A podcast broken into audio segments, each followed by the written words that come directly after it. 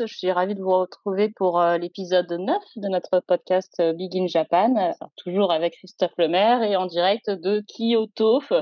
Il est à peu près 11h20 à Paris et euh, à Kyoto, c'est l'heure de l'apéro. Bonjour Christophe. Bonjour à tous. Bah oui, il est 18h20, euh, l'heure de l'apéro effectivement, mais là on va se concentrer un petit peu sur les courses et les sujets euh, du Japon comme d'habitude. Euh, voilà, en sachant qu'on a pas mal euh, d'auditeurs euh, qui d'ailleurs m'ont m'ont fait part de leur satisfaction euh, lorsque je suis venu en France euh, pour monter l'Arc de Triomphe et des auditeurs assidus et passionnés. Donc, euh, bah, euh, je me joins à Adeline pour euh, euh, Anne-Louise, pardon. Oui, c'est Pour, Adeline, elle est un peu plus grande. Anne-Louise, Anne-Louise pour, euh, bah, pour euh, remercier tous ces auditeurs. Et voilà, on va essayer de vous faire partager euh, des choses sympas. Ouais, merci beaucoup à tous. On est ravis de faire découvrir les courses japonaises et puis de donner envie d'aller au Japon. Alors ça tombe bien parce qu'en plus les frontières rouvrent. Je crois que les billets d'avion sont encore un peu chers. Il faut casser le PEL, mais vous pourrez retourner au Japon dès maintenant ou l'année prochaine pour les cerisiers en fleurs. Le Japon sera ravi de vous accueillir, je pense. Oui, enfin, enfin, Enfin. enfin, le, le pays euh, rouvre ses portes. Donc, euh, effectivement, les, les billets d'avion sont encore euh, un petit peu chers, mais euh, je pense que si euh, on s'y prend euh, un petit peu à l'avance, on peut trouver des, des tarifs euh, abordables. Et euh, bon, de toute façon, euh, je pense que dans le temps, euh, voilà, ça va revenir plus ou moins à la normale. Ça va se recaler. On est une semaine, euh, semaine de groupe 1 au Japon. Ça a repris les groupes 1 euh, de l'automne. Cette semaine, c'est le Tenosho automne, la version automne, parce qu'on a le Tenosho du printemps qui est plutôt pour euh, les, euh, enfin les stayers, même si j'aime pas trop cette expression au Japon, parce qu'il n'y a pas franchement de stayers. Et le Tenosho euh, automne, lui, est sur euh, 2000 mètres. Euh, Tenosho au prix de l'empereur, on vous a déjà parlé dans le passé, donc on va pas reparler de notre ami euh, quoi. Mais bon, il Mhm. sera probablement pas là, mais il regardera, je suis sur la course euh, avec intérêt. Euh, Christophe, première chance avec un 3 ans, Equinox. Et j'ai une bonne nouvelle pour vous, parce que ce poulain qui s'est classé deuxième des Guinées et deuxième du derby japonais, s'est lancé de la stalle 18 sur 18 dans ces deux courses. Cette fois-ci, vous ferez pas mieux que la stalle 15 sur 15, a priori. Ouf, ah quel Ouf. soulagement. Euh, je commence à avoir marre de partir euh, dans les tribunes, dans les tribunes euh, de Tokyo et de Nakayama. Euh, oui, bah Equinox, euh, on en avait beaucoup parlé au printemps parce que Mm. c'est un cheval que vraiment que j'aimais beaucoup. Donc euh, deux fois deuxième euh, dans les deux premières étapes de la triple couronne, euh, avec des numéros euh, 13 à l'extérieur. Euh, donc voilà, c'est un cheval qui mérite de gagner son groupe 1. Euh, il est magnifique. On a vu euh, une belle C'est une photo que vous peinture. avez, hein. que vous avez commentée d'ailleurs euh, euh, sur Twitter. Mm. Euh, voilà, un beau cheval bébrun. Il, le cheval a pris de la force et tout. Euh, j'ai eu l'occasion de le monter la semaine dernière. Euh, j'ai fait un galop gentil avec lui et le cheval bougeait vraiment très très bien. Et là, ce matin, il a retravaillé. Il a fait un temps canon. Et voilà, le cheval semble être en super forme. Donc voilà, je suis, je suis chaud bouillant pour dimanche. Ah, chaud bouillant. C'est un fils de Kitasen Black euh, que, enfin, moi j'ai adoré, qui était un cheval lui-même euh, splendide. Enfin, il était très, physiquement, il ressemblait même pas à un cheval de course. Il avait, mais il avait quand quelque chose de particulier. Il était euh, un grand cheval puissant avec beaucoup, beaucoup d'élégance malgré tout. Kitasen Black, on moi j'ai un peu regretté qu'il vienne pas courir l'arc parce qu'il s'adaptait bien au terrain lourd, japonais, mais au terrain lourd. Donc, est-ce qu'on a une chance un jour de voir Equinox dans l'arc? Pour savoir si aller trouver un bookmaker pour faire un petit antéposte l'an prochain? Ah bah pourquoi pas, oui. euh, je pense qu'il a le profil euh, pour ça. Euh, bon, on va faire abstraction du terrain, hein, parce que c'est Mm. toujours le, le point noir euh, pour ces chevaux japonais. Mais euh, voilà, au niveau de la tenue, je pense qu'il y aura pas de problème. C'est un cheval qui, avec l'âge, comme j'avais expliqué, euh, devrait s'endurcir, devrait devenir meilleur. Donc euh, voilà, on peut considérer qu'il est déjà à très bon niveau. Euh, et bon, j'espère qu'il va faire un très bel automne. Son programme euh, initial, c'est de courir le Tenosho, ensuite Larry Makinen. Donc euh, voilà, on va voir déjà dimanche euh, dans un très bon lot euh, comment il va se comporter. On va voir si court la Japan Cup ou pas après cette performance dans le Tenno Show. Et puis Larry McKinnon en fin d'année. Et voilà, l'année prochaine, si le cheval évolue bien, si si il euh, n'y a pas de pépin physique et qui montre toujours autant de qualité, bah pourquoi pas viser l'arc euh, à la fin de l'année. Allez, ça nous ferait du grand plaisir. Euh, L'automne, c'est aussi le retour de nos amis les jockeys étrangers au Japon. Donc Christian Demuro qui est arrivé, lui sera un de vos principaux rivaux parce qu'il est avec Shariar qui a gagné la Dubashima Classic, qui est un très bon cheval, mais on l'a vu un petit peu en dessous à Royal Ascot sur un terrain peut-être pas franchement assez rapide pour lui et surtout une course qui n'a pas avancé. Donc, euh, première chance aussi euh, pour l'ami Christiane euh, des dimanches. Bah oui, oui bah, honnêtement, moi je suis content, personnellement, je suis content de, de voir un petit peu des, des nouvelles têtes dans les vestiaires et bon, bah, surtout Christian que, que je connais bien, que j'apprécie énormément. Et puis on aura le couple en vogue. Ils vont faire exploser les réseaux sociaux. Brad Pitt et Angelina Jolie euh, qui, qui vont rejoindre, euh, qui vont nous rejoindre, euh, qui sont arrivés d'ailleurs au mm. Japon aujourd'hui, je crois. On parle de Holly Doyle et Tom Marquand. Voilà, Holly Doyle et, Tom Marquand, voilà un couple super qui, qui surfe sur la vague du succès. donc ça, ça va être sympa de, de les avoir dans les pelotons japonais à partir de ce week-end. Et euh, voilà, je sais pas s'ils vont avoir des bonnes montes euh, tout de suite là dimanche et notamment dans le Tenno Show.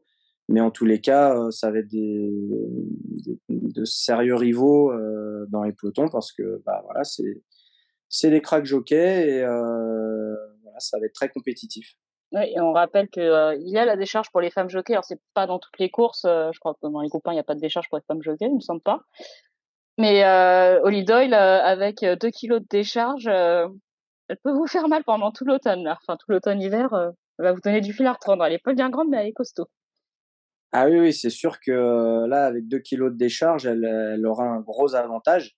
on a vu, on voit en ce moment une nouvelle femme jockey mmh. qui, a, qui vient de battre le record de victoire en une année pour une femme jockey, justement. Euh, et, et, ces deux kilos-là euh, bah, lui font gagner vraiment beaucoup, beaucoup de courses. Euh, Holly Doyle, c'est encore un autre niveau, euh, puisqu'on peut la considérer à l'équivalent d'un crack jockey homme. Mmh. Donc, avec 2 kilos, effectivement, elle va, être, elle va être très dure à battre si elle a des chevaux compétitifs, si elle monte des chevaux compétitifs. Alors j'ai une petite question, mais ça va se passer comment pour la quarantaine? Enfin pour les parce que les femmes jockeys arrivent un peu plus au Japon, mais dans la quarantaine vous êtes tous séparés, vous pouvez vous retrouver un moment? oui, alors les, les, réfectoires sont mixtes, ah. euh, donc euh, on peut dîner euh, ensemble. Par contre, bah, les forcément les chambres sont individuelles, donc séparées aussi. Il y a que les comment dire ce qu'on appelle le ofuro, c'est-à-dire le, le, sauna douche, euh, où là, bien évidemment, euh, les femmes sont séparées euh, des hommes. non, vous pouvez quand même faire des dîners ensemble et puis des parties de mahjong, si vous savez jouer au mahjong, je ne sais pas si c'est le cas. Ouais, voilà, bah, je m'y suis pas mis encore, mais effectivement, on peut jouer au mahjong. Peut-être qu'on jouera aux cartes ou je sais pas quoi, mais bon, quand quand vous avez fait une heure de sauna et que vous avez une grosse journée le lendemain, vous vous attardez pas trop. Ouais, ouais, vous allez au lit de bonheur et il faut se lever de bonheur aussi parce que la, la, la pesée de la première course est à 9 heures, donc euh, il faut être, faut être d'attaque euh, assez tôt. Et donc euh, voilà, on n'a pas trop le temps de se dissiper le soir. Ouais, on rappelle les courses au Japon, enfin sur euh, le circuit GRA, c'est le week-end, c'est à peu près 12 courses, enfin c'est 12 courses par jour sur l'hippodrome. Ça commence tôt. Il y a un, petit temps mort au moment du déjeuner, mais euh, faut être prêt. Euh, enfin, la première part vers 10h, euh, 10h20 en général. Voilà, la, la première euh, à 10h. Euh, le petit temps, 30 minutes de battement sur le coup de midi. Et la dernière vers 16h, 16h15. Ouais, la nuit tombe tôt en plus, donc faut pas, faut pas traîner actuellement. C'est ça. on fait un petit point après le, enfin, le Tenno Show. Vous étiez en France il n'y a pas si longtemps que ça pour le week-end de l'Arc. Oui. Ça s'est pas forcément très bien passé pour nos amis japonais, mais bon, alors les conditions étaient un peu, j'ai envie de dire, apocalyptiques. Bah oui, oui.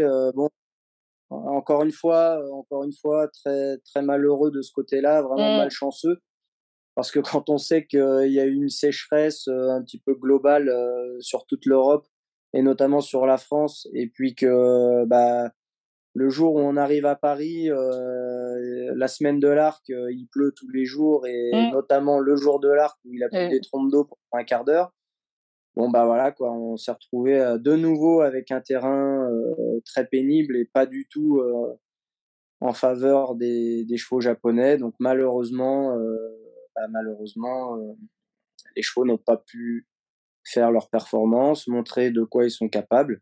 bon, peut-être pas pour moi personnellement parce que je montais pas un des un des favoris, mais ma title holder qui, qui court le mieux euh, parmi les, chevaux japonais. Bah, il craque un peu pour finir, mais on peut le pardonner. Enfin, hein. Voilà, euh, le cheval jusqu'à jusqu'à 350 mètres du poteau, euh, il était encore là et je pense que dans du bon terrain, il serait allé beaucoup plus loin, sans dire qu'il aurait gagné, mais au moins il aurait pu finir dans les cinq premiers. Et là, malheureusement, le, un terrain aussi pénible annule toutes les, les chances des, des chevaux japonais. Quoi.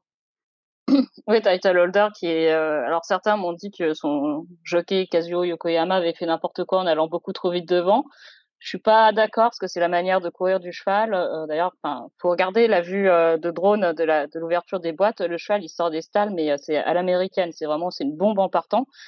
Il s'est retrouvé devant. Il a été dans ce qui est son rythme naturel. Malheureusement, son rythme naturel sur un départ où ça monte sur un terrain ultra quand même très profond, c'est un peu trop dur pour lui. Enfin c'est dommage, mais je trouve, trouve pas qu'il y ait eu franchement d'erreur de son jockey. En plus, Broom lui a mis tout le temps la pression, donc euh, ça l'a peut-être pas forcément aidé non plus.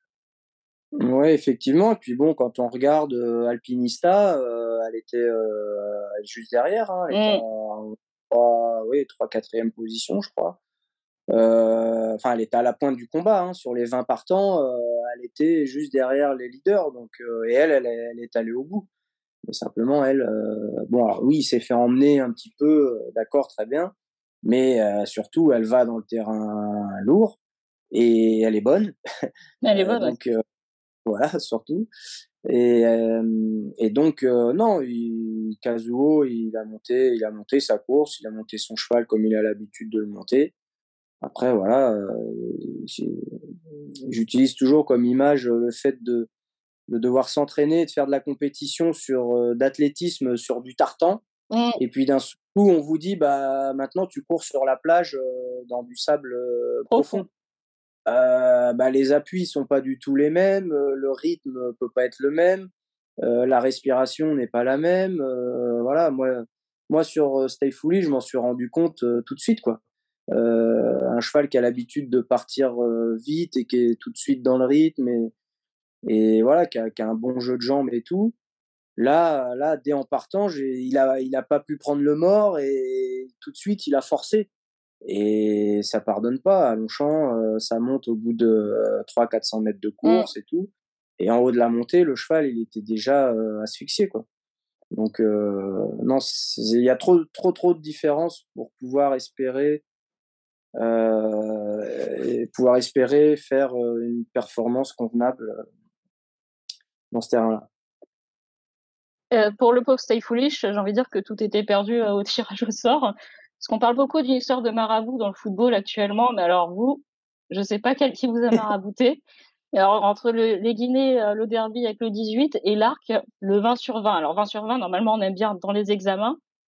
Ça, fait toujours plaisir. Mais au tirage au sort des places à la corde, je pense que, quand vous avez vu le 20 sur 20, vous êtes dit quoi? Que c'était un peu, bon, bah, c'est fini. On sait que Francky Dettori a lâché un petit juron avec le 18 sur 20 déjà. Ouais, bah, bah, je vais pas dire que c'est un avantage, euh, mais avec Stay Foolish, euh, j'étais pas si malheureux que ça parce que voilà, je sais que c'est un cheval qui, aime bien, qui aime bien partir, euh, courir, euh, galoper dans son rythme. Et voilà, j'aurais pu, si j'avais eu du gaz et puis un terrain convenable, j'aurais pu rester sur sur 200-300 mètres, un petit peu en pleine mmh. piste comme ça, pour pas faire le jeu des, des autres chevaux à la corde. Ça ne l'aurait pas dérangé du tout parce que voilà, il aurait pointé les oreilles et il se serait mis dans son rythme. Puis gentiment, je me serais rabattu vers la corde. Vous auriez pu faire une Golden Horn. Voilà, un petit peu, c'était de, c'était un petit peu l'idée que j'avais de la course. Mais bon, là, avec le terrain, tout de suite, je suis parti et tout de suite, j'étais dans le rouge. Donc voilà, je me suis rabattu là où j'ai pu, le moins loin possible. Et puis, et puis bon, bah voilà, de toute façon, les carottes étaient cuites un quart d'heure avant la course déjà. C'est quoi l'ambiance quand on arrive enfin, dans le rond euh, de l'arc Si vous n'avez pas regardé l'arc, on s'est pris, euh, c'est même pas une douche, je sais pas. Les cieux se sont ouverts, il y, a, il y, a, eu un déluge. Euh, personnellement, j'ai eu la crève pendant, pendant une semaine. ça a été le cadeau de l'arc. Et quand on arrive justement dans le rond, dans, enfin, tous les jockeys pour l'arc et qu'on tombe sur un temps pareil, mais Christophe Sémillon avait dit que ça faisait une ambiance un peu particulière, je veux bien le croire c'est quoi vraiment dans la tête Oui, bah, je crois que je crois que l'expression le, euh, euh, la douche froide, comment on dit mmh. prendre la douche froide Oui, une douche froide. Ouais. Une douche froide, euh, c'est-à-dire que bah vous, ça vous refait tomber, ça vous fait tomber la pression euh, d'un coup d'un seul. Bah là, c'est exactement ce qui s'est passé quoi. Euh, c'est-à-dire que l'ambiance monte le jour de l'arc, l'ambiance monte et la, mmh. plus la course approche et plus plus les gens, plus plus il y a de tension, plus les gens euh, sont excités. Et puis là, euh, bah, quand il se met à pleuvoir comme ça, euh, vous faites qu'une chose, c'est que vous rentrez la tête et vous essayez de vous protéger et tout, mais du coup, vous pensez à la pluie, vous pensez plus à la course. Et du coup, la pression redescend très très vite d'un seul coup. Donc mmh. c'est vraiment le coup de dire j'ai pris une douche froide, bah ouf, la pression retombe et on a l'impression d'aller monter une course euh, banale entre guillemets euh, plutôt que le prix de l'Arc de Triomphe. Mais ceci dit, l'ambiance était malgré tout bonne. Alors une ambiance, euh, je pense que nos amis anglais étaient de retour en force. ça a été une sacrée acclamation d'ailleurs pour Sir Mark Prescott après la course. Mais bonne ambiance malgré la pluie. On, on a retrouvé l'arc tel qu'on le connaissait, ce qu'on n'avait pas eu ces deux dernières années avec le Covid, avec un peu moins de monde à cause notamment du Covid. Mais là, c'est vrai qu'on a eu, euh, enfin, je trouve qu'on a eu un bon arc. On s'est bien, bien amusé. Et moi, notamment, j'ai monté euh, toute la journée et le samedi aussi. Et euh, j'ai senti vraiment une très bonne ambiance, un public qui était content d'être là, mmh. des professionnels aussi qui avaient le sourire. Et voilà, je pense qu'on a vécu un bon week-end de l'arc 2022. Ouais, vous êtes passé pas loin euh, de la victoire dans le Daniel Wittgenstein avec The Revenant, qui a couru là The Revenant, donc euh, attentiste qui vient finir vite. Euh, bon, bah il y avait Erevan qui avait coupé le fromage le long de la corde, donc vous n'avez pas totalement pu le remonter, mais bonne course. Oui, oui, The, The Revenant a fait vraiment une super course. il m'a donné une très bonne impression. Il a fini très fort comme il sait le faire, surtout dans ce terrain-là. Mmh. Euh, malheureusement, bah oui, il est tombé euh, sur un très bon cheval, hein, qui est quand même euh, à l'arrivée dans le Jacques Le Marois, mmh. il me semble. Oui. Et effectivement, bah, Christophe Soumillon a pris un peu le, le, le raccourci là, le long de le long de la corde. mais bon, c'est pas, ça doit, c'est quand même un très bon cheval parce que c'est pas facile comme ça de d'aller s'isoler et de pouvoir faire toute la ligne droite euh, euh, tout seul. Donc euh, oui, je pense que The Revenant est tombé sur un, vrai bon cheval. Et quand même une victoire, le handicap de la DER dimanche. Oui, j'étais j'étais super super content. Euh, bah, j'avais pas gagné à Longchamp depuis 2014, donc une victoire qui m'a fait très très plaisir. Mmh. Hum, et du coup, euh, du coup, voilà, j'étais comme euh, comme un gamin qui gagne sa première course. oui, ça a mis euh, l'ambiance. Voilà, bah c'est ouais, c'était la dernière. Il y avait encore du public, du public qui était chaud et tout. Donc voilà, gagner une une course le week-end de l'Arc, c'est toujours un petit peu spécial. Et j'en ai bien profité. je remercie beaucoup le l'entraîneur qui m'a qui m'a donné cette bonne montre et par l'intermédiaire d'Alexis Dousseau. Mmh. Et voilà, c'était c'était très sympa de finir en, en beauté comme ça. Et, euh, et de toute façon, le, le week-end avait déjà été très sympa. Euh, Steve Aubry euh, avait mis la, la, main à la pâte pour me trouver quelques montes aussi, et j'étais ravi de pouvoir porter la Kazakh Vertemer, par exemple. Mmh. Euh, voilà. Avec et puis Goldie Style. Voilà, d'avoir pris une belle troisième place dans la course des deux ans.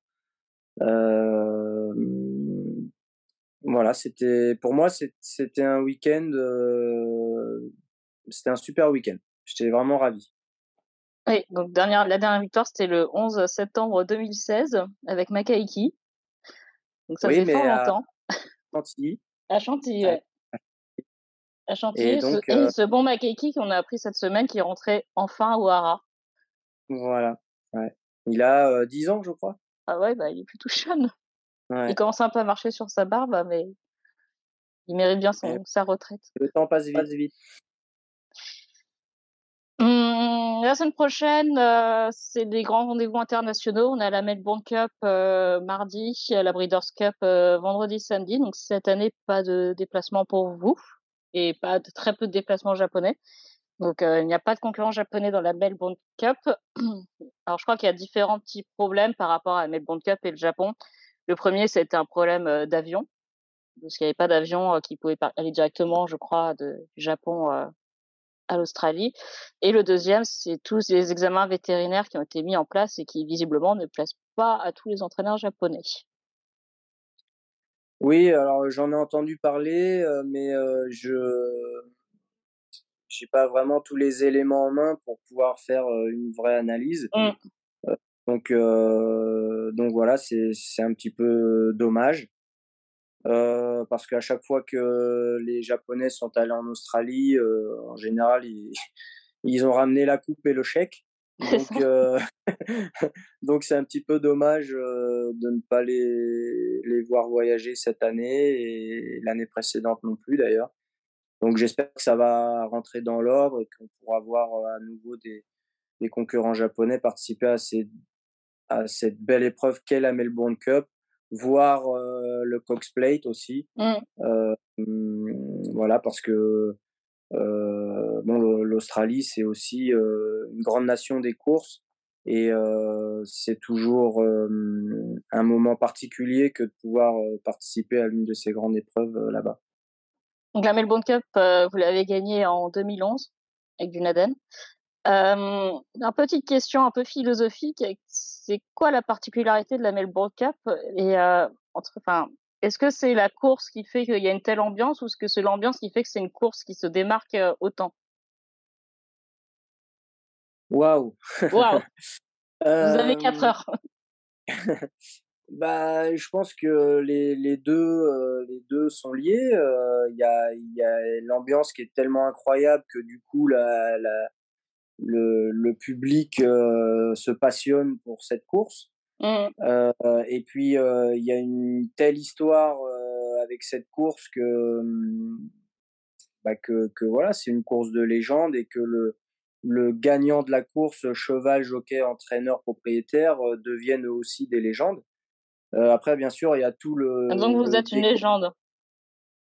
Euh, bah ouais, je, je devrais pas le dire, mais euh, pour l'anecdote, euh, quand je rencontre des Australiens qui connaissent absolument rien aux courses et mmh. qui me demandent si je suis déjà allé en Australie et que je leur dis oui, j'y suis déjà allé, mais pourquoi faire pour monter une course de chevaux Ah bon, mais vous avez déjà monté la Melbourne Cup? Bah, Je dis ah bah, oui, j'ai monté en plus gagné en 2011.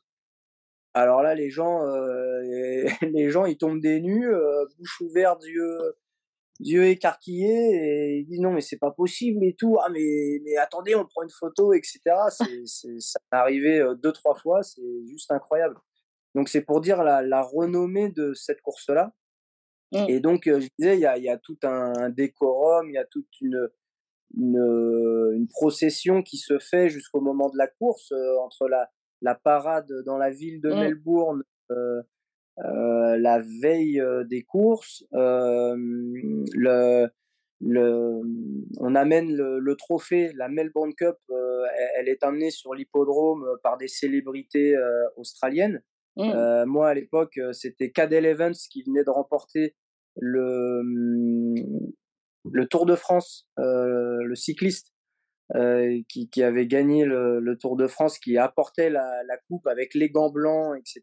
Mmh. La présentation des jockeys devant 120 000 personnes, euh, devant les tribunes.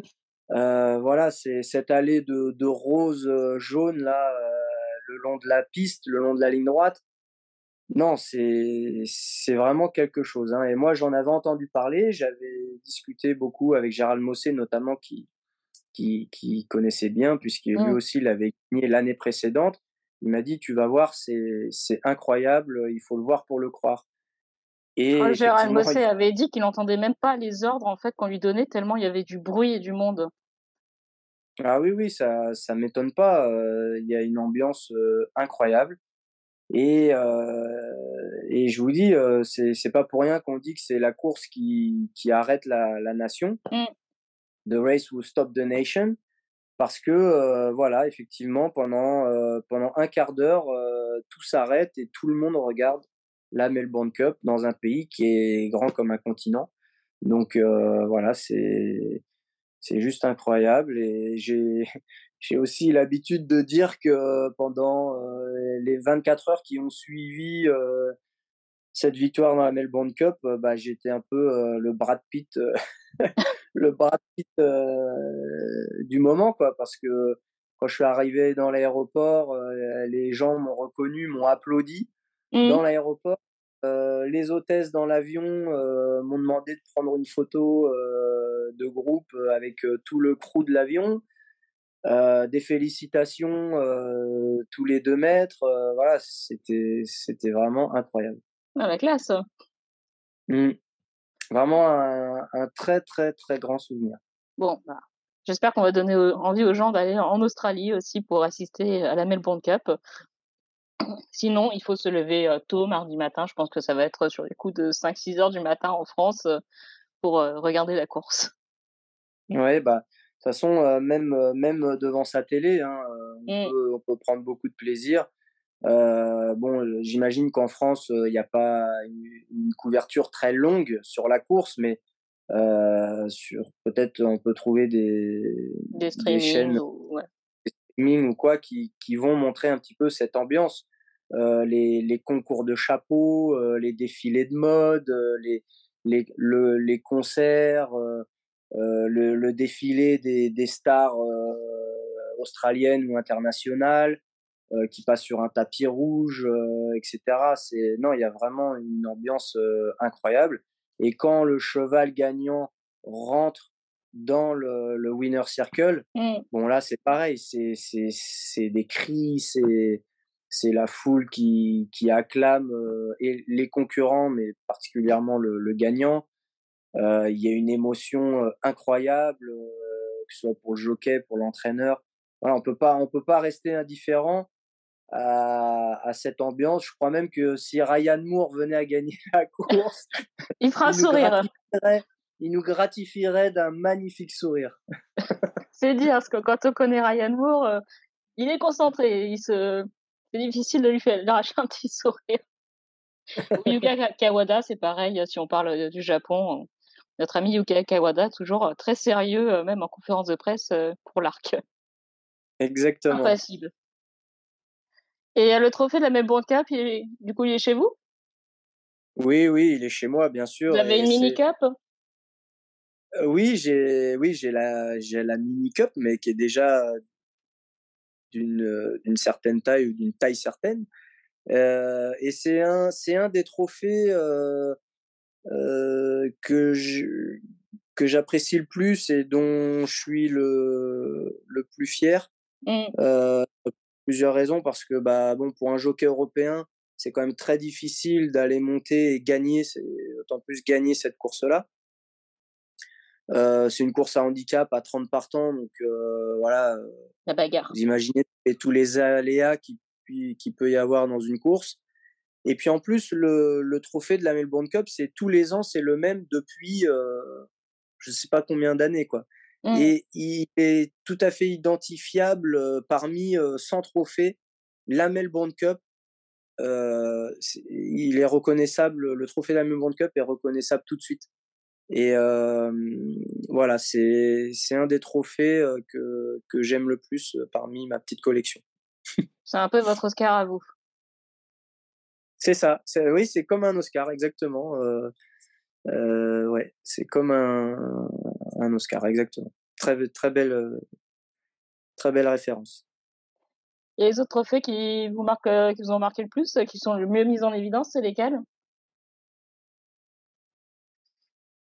Euh, Alors, il y a celui de la, de la schéma classique euh, que j'avais remporté avec euh, Earth's mmh.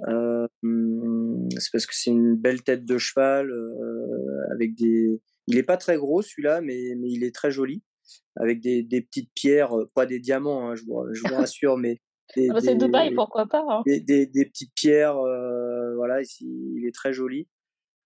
Euh, qu'est-ce qu'il y a d'autre euh, de marquant Là, ça, ça me vient pas. Il y en a trop. Tout de suite en tête. J'en ai trop, excusez-moi, j'arrive pas à me souvenir. Bah oui, mais bon, euh, en France, euh, dans les trophées, on peut pas dire. Euh, non, non, je, je, suis mauvaise langue. Il y en a des, il y en a des assez jolis. Mais franchement, le, la Melbourne Cup, voilà, c'est c'est le trophée de la Melbourne Cup avec un grand L ou un grand mmh. T comme vous. Mais celui-là, il est spécial pour moi. L'autre rendez-vous international, c'est Breeders' Cup. Donc, euh, Kinland cette année, vous n'y allez pas. Euh, les Japonais boudent Kinland visiblement, donc on n'a qu'un seul, euh, qu'une seule concurrente euh, japonaise, c'est Chain of Love dans le Philly Sprint, donc sur le dirt. Euh, après, pas de chance parce que je crois que Sangline, que vous connaissez, devait courir, mais qu'elle s'est blessée, donc ils ont dû annuler le déplacement. Oui. Ouais. Kinland, ça plaît pas aux, Japonais, c'est trop loin, euh, incertitude du terrain, la piste, on sait, euh, enfin, ou pas les chevaux cette année pour y aller. Eh, est-ce que c'est Kinland ou est-ce que c'est euh, la Breeders' Cup en général? Parce que, mis à part l'année dernière où Monsieur Yagi avait envoyé trois de ses pensionnaires, je crois, sinon, les chevaux japonais ne courent pas beaucoup les, les Breeders' Cup. Hein. Mmh. Donc, je crois qu'il y en avait 6 des Japonais l'an dernier, donc quelque chose dans Ah, 6, ouais, mais alors c'était exceptionnel. Hein, c'était la première fois, ouais. On en avait parlé, c'était mmh. assez exceptionnel. Sinon, les autres années, moi, depuis que je suis au Japon, je peux pas vous citer, à part ceux de l'année dernière, je peux pas vous citer trois chevaux qui ont couru les, les Breeders' Cup. Hein. donc, donc voilà, donc je pense qu'on en avait parlé déjà, mais mmh. est-ce que c'est le fait que ce soit en pleine période de, de groupe 1 au Japon où tous les, les meilleurs se retrouvent sur toutes les distances, etc., tous les âges Est-ce que c'est le déplacement qui est compliqué? Voilà, il y a certainement plusieurs raisons au fait que les chevaux japonais ne se déplacent pas beaucoup pour les, pour les Breeders' Cup. Euh, je fais un petit aparté sur notre ami euh, Yoshito Yagi, euh, qui cherche désespérément un cheval pour, pour gagner son copain en Europe. Je crois que d'ailleurs j'ai discuté avec quelques membres de la GRA après, il y a pas longtemps, en marge des ventes à Deauville où ils étaient présents, et Yoshito Yagi a dit que c'était vraiment très compliqué pour lui de trouver un cheval qui s'adapte aux courses européennes, mais que c'était vraiment son objectif. Donc pour ça, il a fait des emplettes à Arcana, il a fait quelques emplettes à, à Tattersall aussi. Euh, on a vu ça. Quelques petits millions par-ci par-là.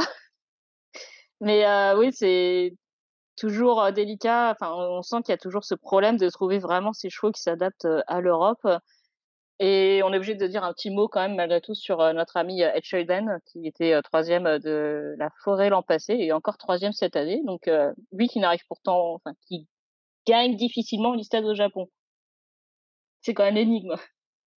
Bah oui, oui, bah comme quoi, non, mais comme, quoi, tout est possible. Hein, euh, euh, donc euh, c'est, moi je trouve ça génial d'avoir des gens comme Monsieur Yagi qui, mmh. qui se challenge. qui challenge ses propriétaires pour trouver la perle rare qui bah, voilà qui fera parler du Japon, qui apportera quelque chose de nouveau. Je trouve que c'est hyper dynamisant pour les courses internationales, pour bah pour pour les élevages, les différents élevages, que ce soit en France ou en Angleterre, voire aux États-Unis. Euh, d'avoir des personnes comme ça qui investissent énormément, euh, on, ne peut que on ne peut que les féliciter et on, ne pourra que se réjouir de leur réussite euh, si réussite il y a. Bah, il y aura quand même, ça va bien marcher. Ah bah on espère pour lui, ouais. nous avions fait une interview de Yoshito Yagi en, au mois d'août. Donc, vous pouvez les retrouver dans la, retrouver dans les archives de JDG si vous voulez connaître un peu plus ce sacré personnage. c'est vraiment un personnage, on va pas en reparler encore, mais vraiment avec un look particulier. C'est vrai qu'il s'est, il est arrivé à la conférence de presse pour l'arc. lui, s'était changé, il avait enlevé les, les vêtements un peu, j'allais dire publicitaires, mais pas publicitaires, mais avec le nom des chevaux, etc. on a eu l'impression qu'il y avait un Blues Brothers qui débarquait à France Gallo pour faire ses interviews. Oui, bah c'est c'est un personnage, hein, euh, Monsieur Yagi. Mmh. Euh, euh, voilà, il c'est son c'est sa personnalité. il est au demeurant, il est, il est très sympa. il est très, drôle. À, partir du moment où où il est prévenu et que voilà tout se fait mmh. dans l'ordre hein, parce qu'il est japonais, il faut quand même pas l'oublier. Mais quand voilà quand c'est fait avec avec respect, il n'est pas avare de paroles, il dit les choses comme il les pense. souvent avec une petite pointe d'humour ou, d'ironie même. Mmh. donc voilà, et c'est un, un, grand professionnel, il a, il a de très bons résultats au Japon. Euh, humainement, oui, et pas que. Euh, humainement, euh, voilà, il, par exemple, il a, il a formé son jockey, Ryusei Sakai. Mmh. Le, le, le, garçon est chez lui depuis ses débuts et, et il, il, le porte depuis ses débuts, il le fait progresser. il l'a envoyé en Australie. voilà, Australie 6 ou 8 mois, je crois. Mmh. quand il est revenu, il l'a fait monter progressivement et, et, là, il a remporté le groupe 1 d'ailleurs il y a 15 jours, le Shukacho.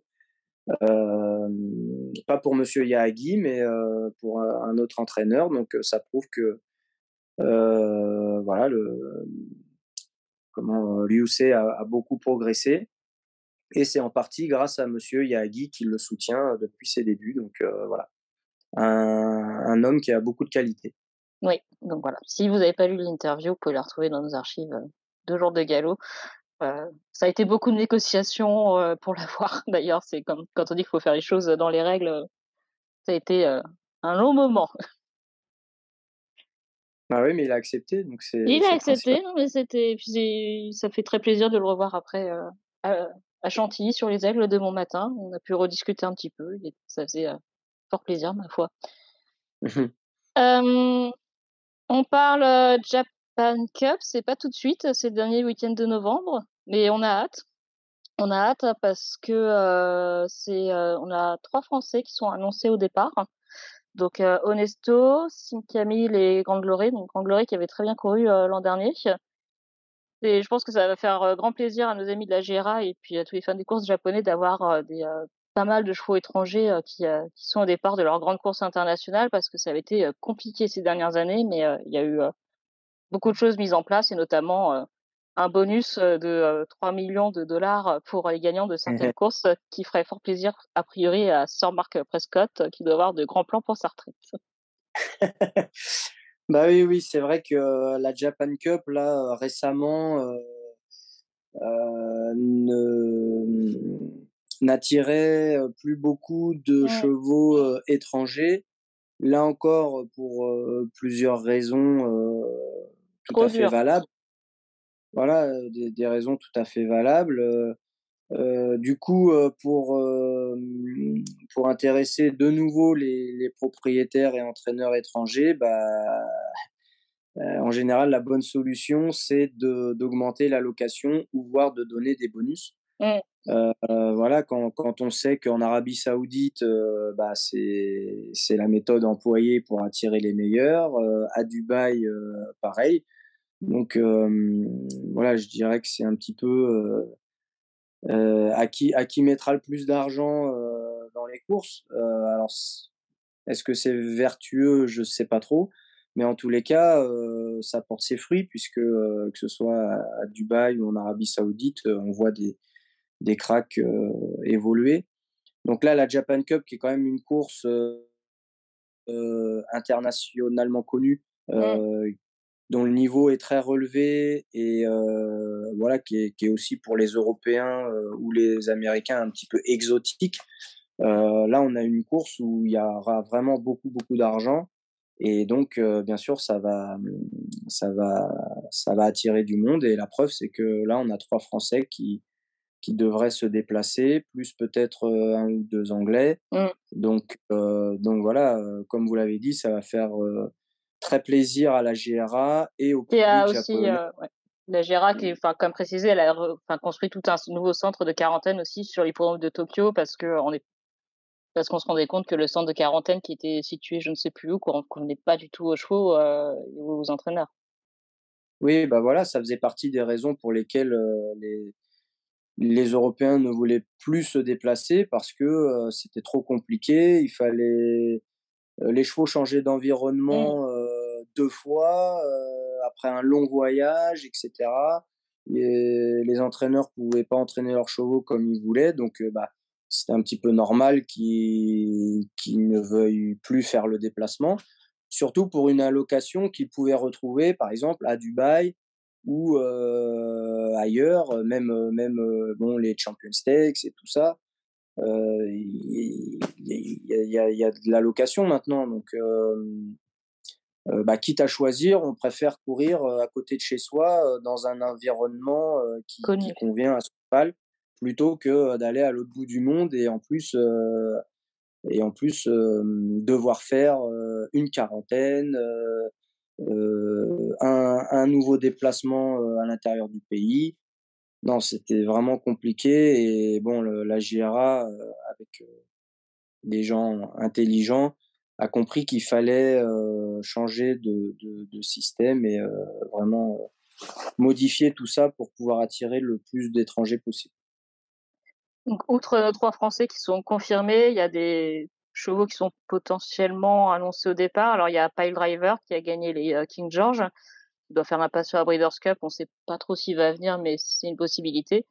Et surtout, surtout, surtout, Alpinista, la gagnante euh, de l'arc euh, du, Grand Prix de Saint-Cloud. Donc, si vous n'avez pas lu l'article, l'article du Racing Post où, où Sir Prescott donnait les dernières nouvelles d'Alpinista, euh, il expliquait qu'il avait croisé le jour de l'arc, enfin après la victoire de la, jument dans l'arc, il avait croisé un représentant de la JRA et qui lui a demandé euh, si, euh, enfin si la jument, si elle venait, prenait un bonus de 3 millions ou de 6 millions de dollars parce qu'elle a aussi gagné le Grand Prix de Saint-Cloud et lui, il aimerait bien que ça, ça, se cumule a priori.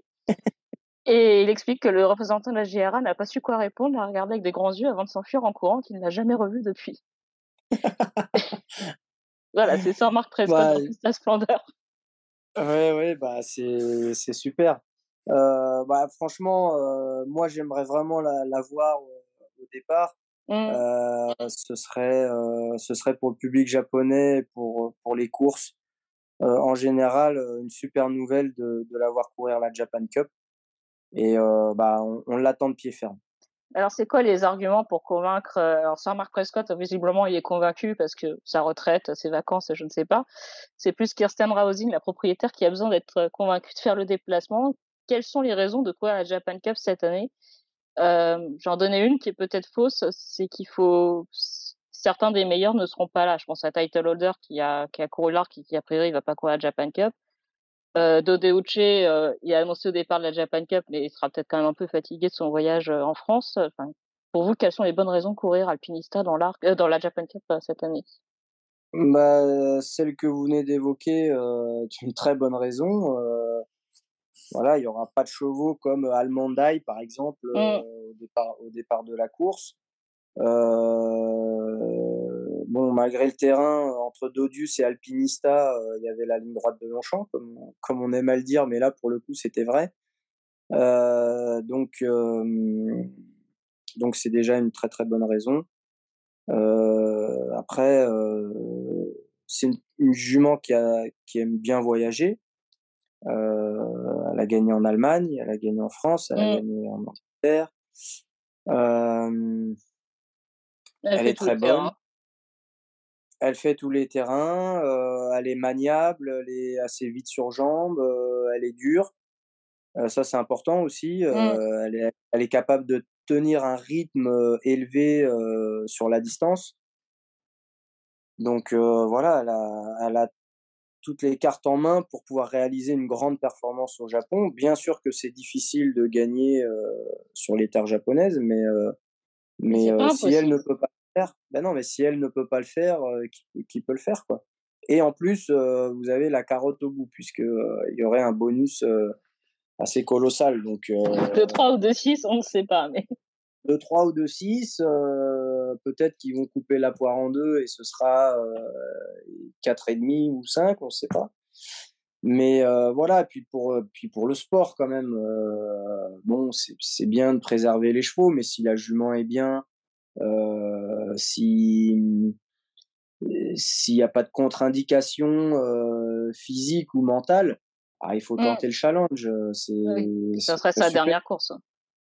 Et ouais, ce, ce, serait, ce serait génial. Et même, même si elle venait à, être battue, euh, et alors, euh, qu'est-ce que ça change, quoi mmh. C'est, elle est gagnante d'Arc de Triomphe, euh, même si elle termine deuxième, troisième, quatrième de la Japan Cup.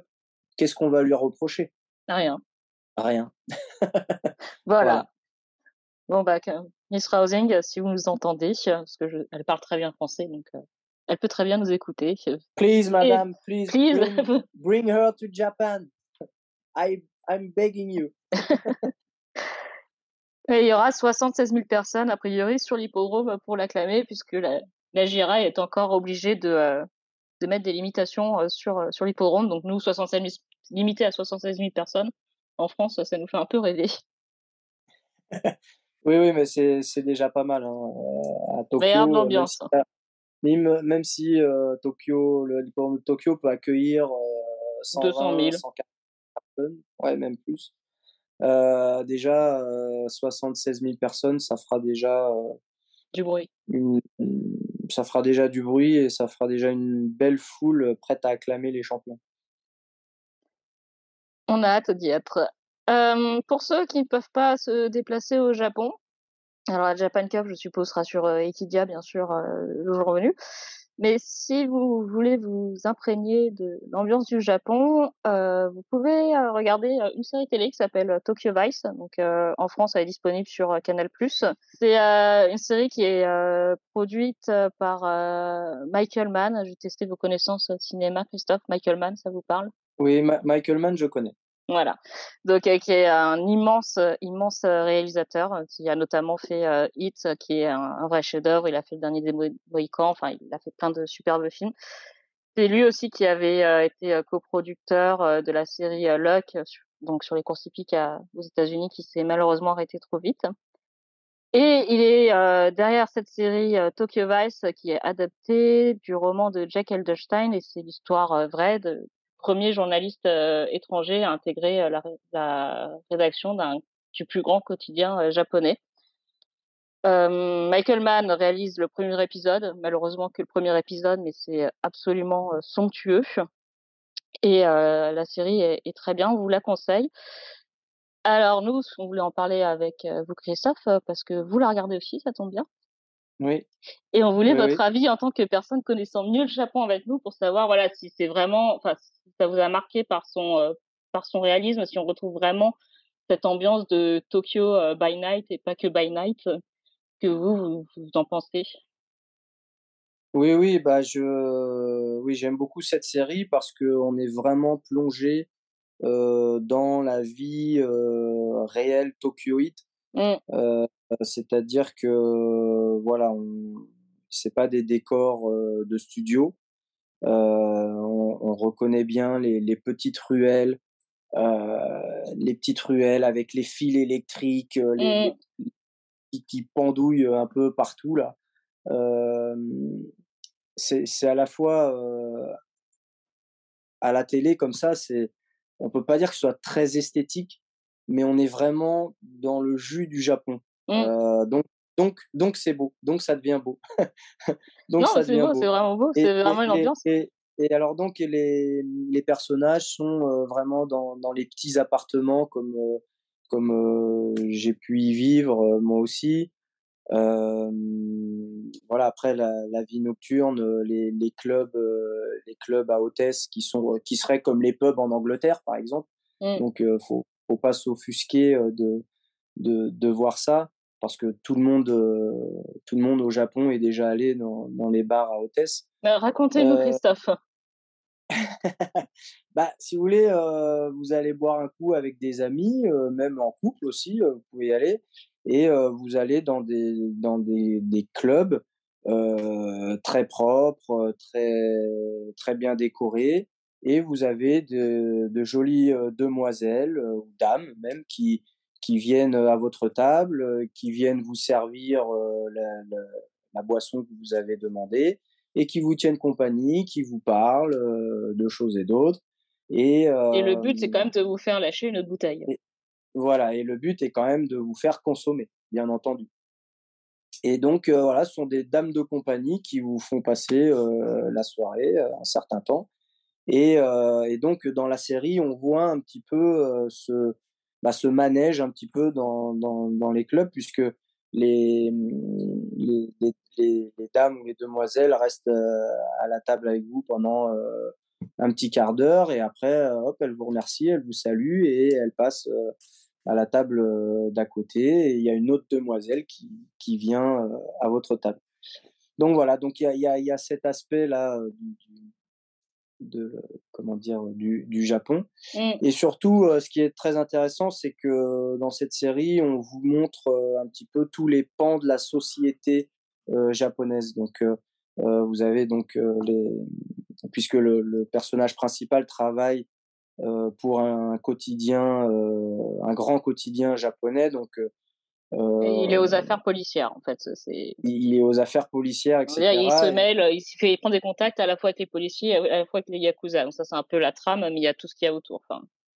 Voilà, voilà. Et, et, on voit un petit peu euh, comment euh, se passe la vie dans les bureaux en général euh, au Japon. Donc, Alors franchement, on n'a pas envie de, on n'a pas envie d'y aller. Faut être, faut être très attentif et voilà, essayer de, de bien comprendre comment tout est hiérarchisé, mmh. codé, euh, etc.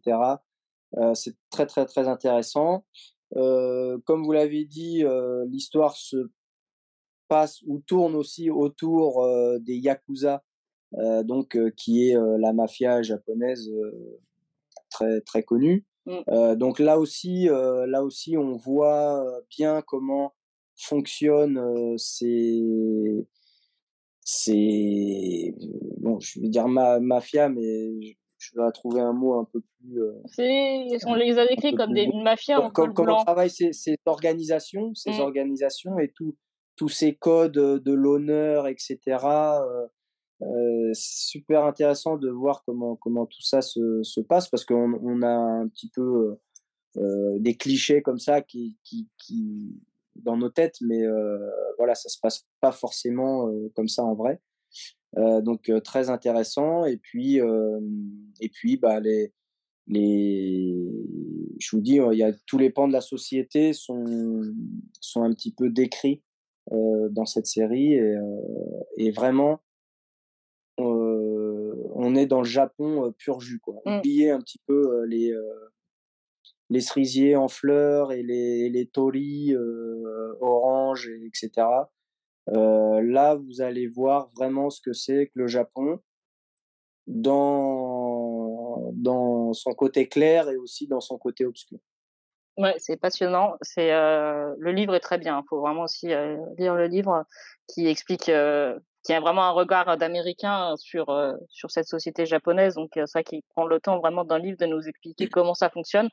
Et on le retrouve dans la série. Il faut bien prêter attention aux détails, à comment ça se passe. Enfin, je pense notamment à une, une journaliste qui est pourtant un poste à responsabilité, qui, mais qui, dans la hiérarchie, se retrouve à servir les verres pour les hommes tout le temps et n'a pas le choix parce que c'est sa place, quoi. C'est forcément. Oui.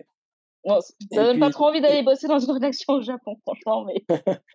Et puis dernière petite chose aussi, si possible, regarder en VO parce que mmh. euh, il parle beaucoup japonais euh, dans la série. Et euh, ce qui est drôle, c'est notamment d'écouter les, les yakuza parler. Mmh. Euh, parce qu'ils ont une façon très particulière de parler déjà dans l'intonation de la voix et aussi dans, dans le, le, vocabulaire et dans le, dans le grammatical, même sans comprendre le japonais, on, on comprend quand même qu'ils ont une certaine façon de parler euh, euh, entre eux et puis même, euh, même aux, aux autres personnes.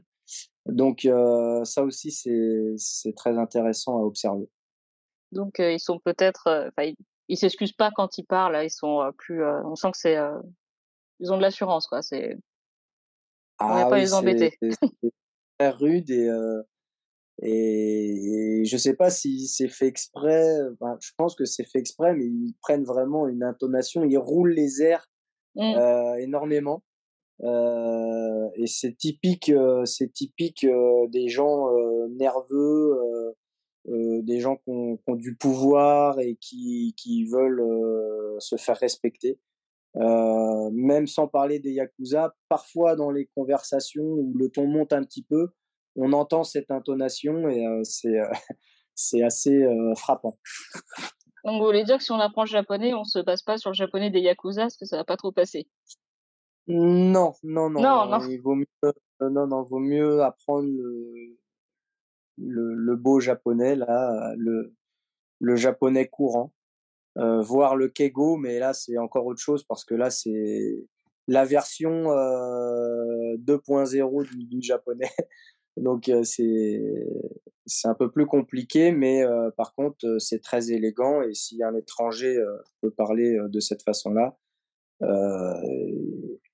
il, il, aura beaucoup de respect de la part de ses interlocuteurs. Bon, on va étudier ça. Alors voilà, Tokyo Vice, on vous le conseille. On n'a pas encore fini, pas encore fini la série, mais on va poursuivre ça avec intérêt. L'un des acteurs, c'est Ken Watanabe, que vous connaissez, enfin que peut-être qu'on connaît mieux du côté du monde occidental, parce qu'il a fait plusieurs films hollywoodiens. Il a fait notamment Le Dernier Samouraï avec Tom Cruise dans le rôle principal. musique magnifique dans ce film de, de Hans, Hans, Zimmer, il me semble. Et il avait aussi fait Mémoire d'une geisha, qui était adapté d'un best-seller. Et bon, là, c'était vraiment le film très hollywoodien, dans le sens où sont pas trop embarrassés de détails. Ils avaient recruté deux actrices chinoises euh, pour les rôles principaux. Donc je pense qu'au Japon, c'est peut-être, euh, ça n'a peut-être pas été trop apprécié. Oui, bah, c'est pour ça que euh, je vous dis que Tokyo Vice voilà, est, vraiment authentique et, mmh. et, on a du Japon pur jus. Quoi. Ouais, c'est, on trouve dans les équipes techniques, si vous regardez les, les producteurs, les scénaristes, c'est des Américains comme des Japonais. Donc, euh, donc voilà, si vous ne savez pas quoi faire de vos soirées euh, d'automne, même s'il fait 25 euh, degrés actuellement en France, vous pouvez regarder Tokyo Vice. Voilà, et après le podcast Big in Japan, pour vous donner envie d'aller au Japon, et eh bien regardez Miami, Miami, Tokyo Vice. Ceci dit, c'est un bon lapsus puisque Michael Mann a été derrière Miami Vice. Ah bah voilà. Voilà. Bon, bah, me Donc, pas trop, donc euh, la série euh, que je ne connais pas, je, suis, je suis beaucoup trop jeune. Et il avait aussi après adapté en film euh, Miami Vice avec Colin Farrell et Jamie Foxx. C'est pas son mmh. meilleur film, mais visuellement c'est très beau. Donc voilà, replongez-vous aussi dans la filmographie de Michael Mann. D'ailleurs, c'est vraiment un réalisateur exceptionnel. Christophe, merci beaucoup. Bah, avec plaisir, comme d'habitude.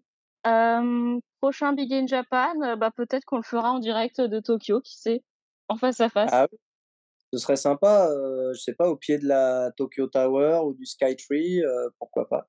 Oui, plutôt au pied. J'ai un peu le vertige. Si vous me mettez là-haut, je vais avoir des problèmes de concentration. Ah, c'est vrai que c'est vrai que c'est très haut. Hein.